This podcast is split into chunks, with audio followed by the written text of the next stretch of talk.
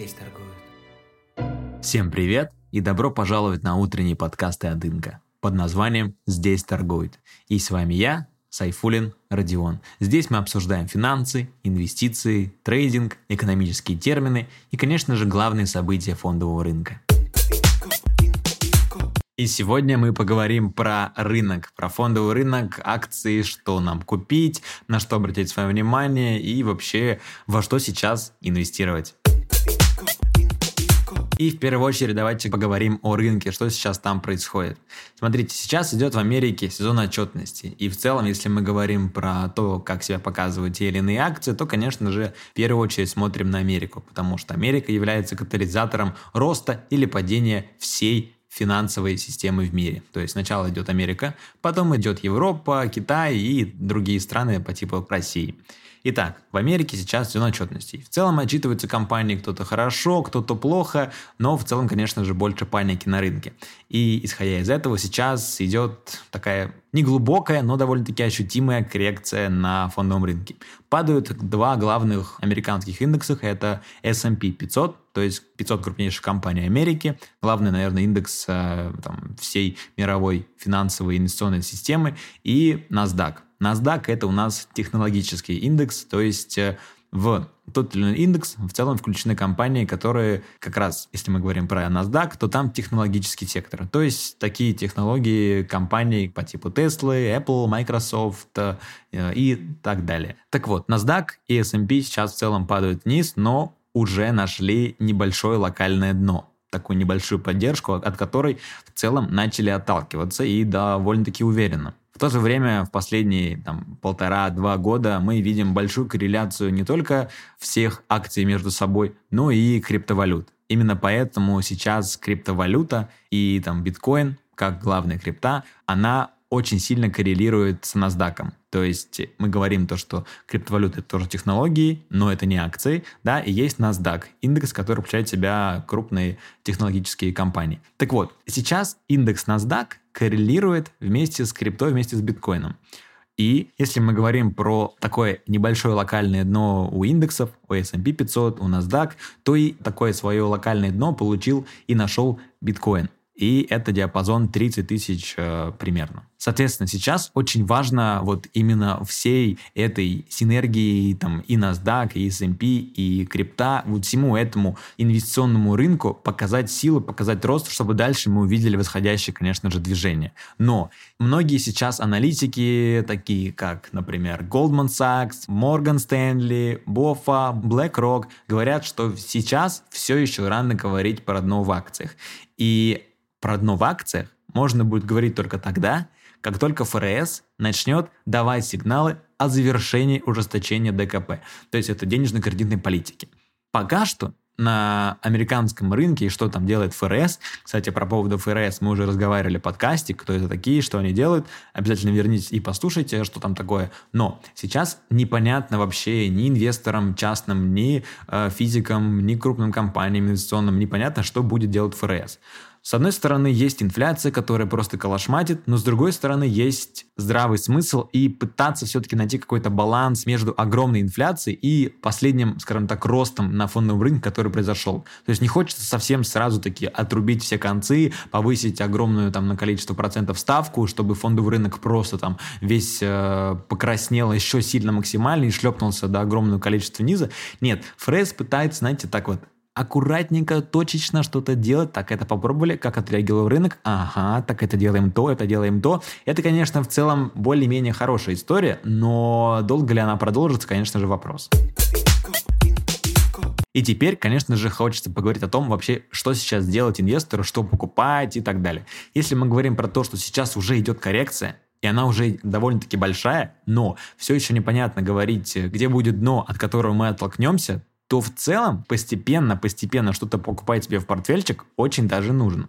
И исходя из этого, то мы понимаем, окей, мы живем в России, например, и поэтому хотим часть наших средств с инвестиций получать в рублях, то есть иметь рублевую доходность. Во-вторых, так, мы хотим инвестировать в Америку, а возможно даже еще и в Китай. И под наши запросы, конечно же, нужно искать брокера, который позволит это сделать. Сейчас я знаю, точнее, даже вы, наверное, знаете, что в целом очень много российских брокеров, они, конечно же, попали под неплохие такие санкции. Их душат. Их душат не только извне, но и в целом государство говорит, что так, мы это то, а вы это то. Ну, в общем, сейчас идет такая вот неразбериха, непонятная ситуация по поводу того, что как резиденту России человеку там, с русским гражданством, который проживает на территории РФ, да, инвестировать в иностранные компании. Соответственно, есть несколько вариантов, как и открыть там счет за рубежом, э, не только брокерский, но и банковский, чтобы да, где-то как-то расплачиваться. Соответственно, ход моих мыслей, я думаю, понятен. Поэтому, чтобы купить иностранные бумаги, теперь приходится все-таки обращать свое внимание на иностранных брокеров. Я там много раз везде говорил про Interactive Brokers. Для меня это, честно, один из лучших брокеров.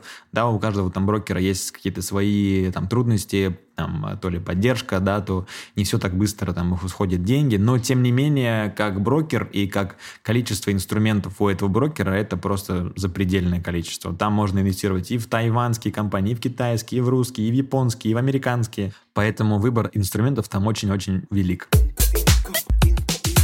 Так, ладно. Ну вот, сейчас мы нашли небольшое локальное дно, от которого отталкиваемся. И, соответственно, мы как инвесторы такие берем, ага, часть прикупили на долгосрок. Через какое-то время, да, там через один, два месяца, три, когда будет более-менее еще чуть картина пояснее, то можно еще чуть-чуть взять. И в целом любой кризис – это возможность. Это возможность для вас купить ту или иной актив по цене, которую вы не увидите в ближайшие 5-7 лет вот просто не увидите, потому что на рынках сейчас паника преобладает. И вы спокойно можете купить какой-то актив, на него забыть на несколько 5-6 лет, если он, конечно же, хороший и приносит доход, прибыль вообще по истории, то, конечно же, да.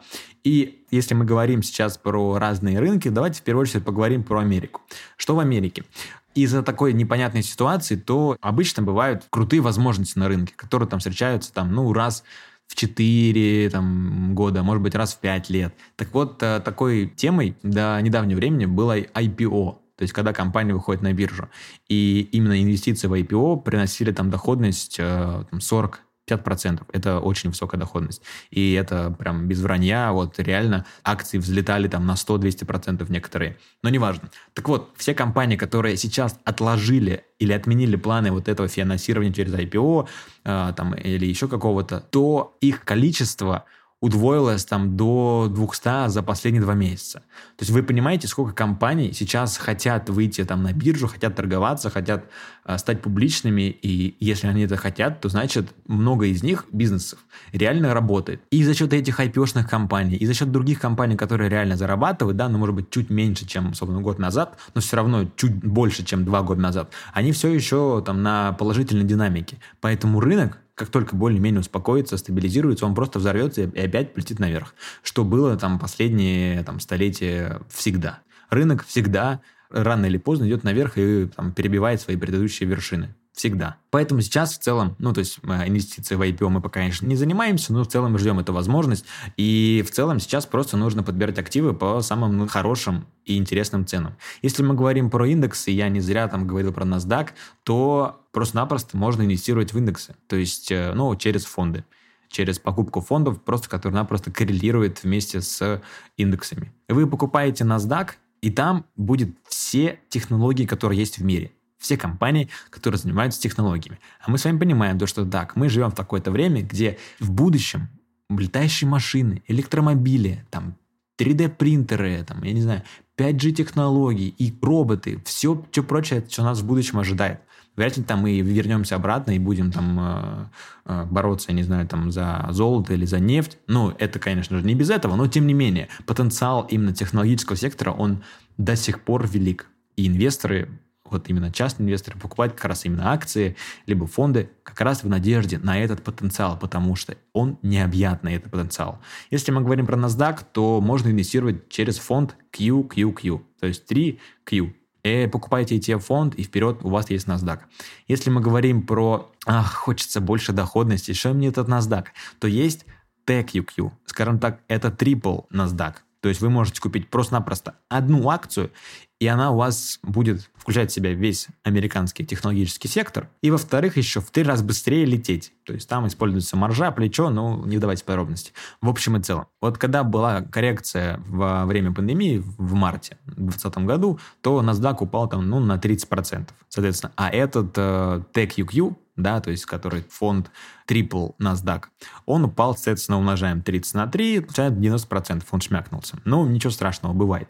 Но когда, пошла, когда пошел возврат наверх, то, условно, там NASDAQ вырос там на 200%, а этот TechUQ вырос из-за того, что он упал на, на 90%. Он вырос вообще там на 1700% за полтора года. То есть в 17 раз вы могли увеличить свой капитал просто инвестирование в один фонд. И этот фонд, он максимально диверсифицирован. Вся Америка, технологический сектор. Что еще нужно для счастья?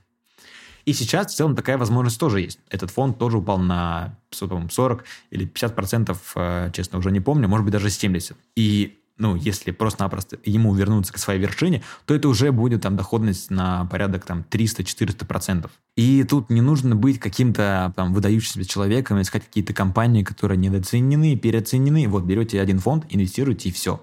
Все, больше ничего не нужно. Не придумывайте, там, не создавайте велосипед. Еще, что то же самое можно сделать и на российский рынок, и на китайский рынок да, вы можете купить сразу всю экономику России, инвестируя там в э, индекс московской биржи или РТС, и все. То есть покупка одного фонда, который включает в себя этот индекс, вы просто-напросто одной покупкой сразу инвестируете во всю экономику. И все, и у вас, ну что, что, что должно случиться, чтобы ваш там индекс, ваша покупка, она обанкротилась, там стала ноль. Но ничто, так это должно быть непонятно вообще какой-то крах на фондовом рынке, все компании банкроты, там Газпром, страны, я не знаю, так не будем говорить о плохом. Ну, в общем, это какой-то нереальный сценарий. Поэтому вот инвестирование именно в фонды, в индексы, такой вот э, диверсификация, это отличный, консервативный, да, скучный инструмент, но он очень эффективный. И поверьте, на длительном периоде времени, когда у вас там либо в трейдинге, либо в спекуляциях там не хватает времени, либо эмоций, либо еще что, то вот на перспективе эти фонды – это все, что вам нужно, и будет там вам 10-иксовая доходность. Вложили тысячу, забрали 10 и так далее. И то же самое говоря и про Китай. То есть там такой же фонд тоже есть. Он называется КВЭБ. KWEB, если хотите погуглить. Если вам также хочется инвестировать в какой-то повышенный, то есть там а, такой же фонд, только CWEB. То есть, ну, вот купить эти три фонда, условно, московской биржи, американской NASDAQ и китайский. И вот встретимся через 3-4 э, года и об этом поговорим, сколько вы там денег заработали. Все, вот эти вот три три фонда, ну, даже можно условно убрать что-то из этого, а там, да даже можно все убрать, оставить только одно. Все. И вот будет вам счастье, если вы будете инвестировать сразу во всю экономику, а не в какую-то одну компанию. Потому что инвестирование в одну компанию – это очень-очень рисковая вещь. Друзья, ну, будем уже потихонечку заканчивать, и подытожив, хотел сказать, что вот есть в целом два самых высокоэффективных фонда, которые только можно сейчас придумать. Это QQQ, но не простой, а где перед этими тремя Q стоит буковка T, то есть такой 3x скорость у него по отношению к NASDAQ. И есть еще все-таки CWEB. Это, опять же, фонд, ETF-фонд, который инвестирует в китайский рынок. И лично для меня то инвестиции именно и в американский, и в китайский рынок – это куда интереснее история, чем инвестиции в Россию. Объясню почему. Потому что сейчас, к сожалению, не только на Россию заложены какие-то санкции, но и компании сами отказываются выплачивать дивиденды, отказываются публиковать какую-то свою отчетность, поэтому инвестиции сейчас в Россию, они полны, полны туманов. Из всего этого сейчас, конечно, в российском рынке ну, акции «Газпрома» отличаются от всего, потому что они, во-первых, рекордную выручку показали, во-вторых, выплачивают рекордные дивиденды. И, конечно же, «Газпром», скажем так, является каким-то светом в конце туннеля, туннеля российского фондового рынка. На этом у нас все. Всем большое спасибо за внимание и пока-пока.